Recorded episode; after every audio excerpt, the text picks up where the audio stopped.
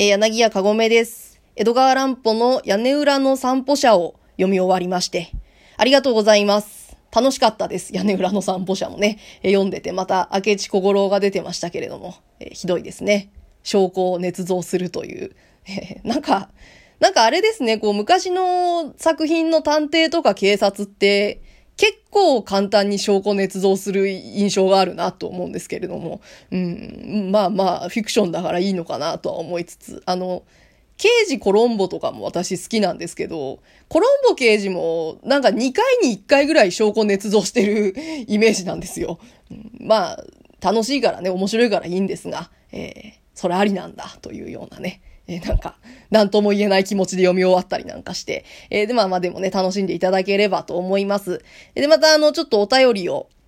いただいてまして、えー、空耳さんとまさんから、元気の玉をいただきました。ありがとうございます。元気になりました。はい。元気の玉をね、えー、もらって、また元気に、えー、他の作品を読んでいこうかなと思います。えー、空耳さんが、あの、月の夜語りを聞いていただいているということで、まあちょっと前にいただいたお便りなので、もう聞き終わってるかなとも思うんですが、岡本喜道もいいですよね。えー、あれもなんかこう読んでてとても雰囲気があって、また岡本喜道作品もいくつか読みたいなとは思いつつ、ちょっと今乱歩づいていて、え、また江戸川乱歩を次回読もうかなと思っております。で、それでですね、ちょっと話は変わるんですが、あの、お知らせというか、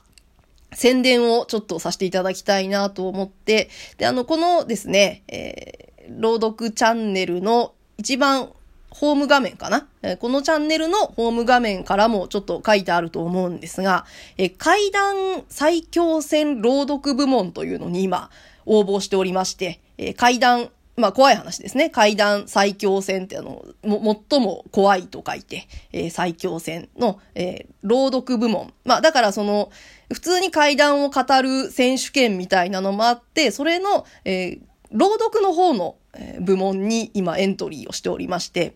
これまあそれもちょっと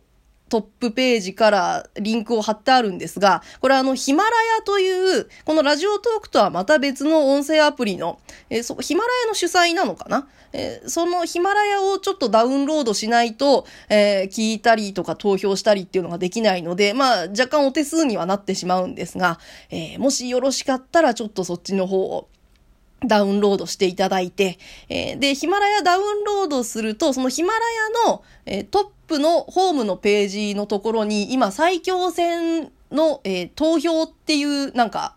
リンクがあるんですよ。その最強戦投票って書いてある、えー、ページがあるので、そこを押すと、いろいろこうずらっと応募している人の音声が聞けるという。で、課題作と自由作が1作ずつあって、えー、で、私は両方ともエントリーナンバー60番で、えー、まあ読んでいるので、えちょっとね、まあ他にもいろいろね、読んでる方がいますから、えー、まあ好きな方にもちろん投票していただいていいんですが、もしよろしかったら、えー、投票していただけると、非常に嬉しいなという、えー、お願いですね。えー、まあこれあの、24時間に1回、一人何回でも課題作、自由作、それぞれ24時間に1回投票できるということで、え今月の10月23日、え確か23日まで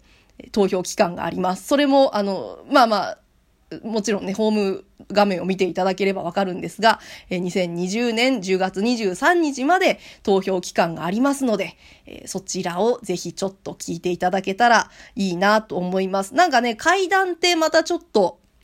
実は階段みたいな話なので、え小説の朗読ともちょっとまた趣が違って、これはこれで読んでて楽しかった。ったので、えー、ね、それもまた読める作品があったら読みたいなとは思いつつ、まあ、それはね、ちょっとこう、著作権とかがあるので、で、そこで読んでる作品っていうのは、もちろんその、最強戦朗読部門用に公開されてるものなので、えー、他で勝手に読んじゃいけないっていうことだったので、まあ、そこでしか聞けないということになっておりますので、まあね、聞く、聞いてみるだけでも、で、もしね、え気が向いたらちょっと投票をポチッと、え押していただけたら嬉しいですね。えー、はい、えー。ということで、ちょっと今回お知らせをさせていただきました。え、またね、お便りなんかもいただけると大変に力になりますので。で、次回はまあ、江戸川乱歩をちょっと、ちょっとまた長編を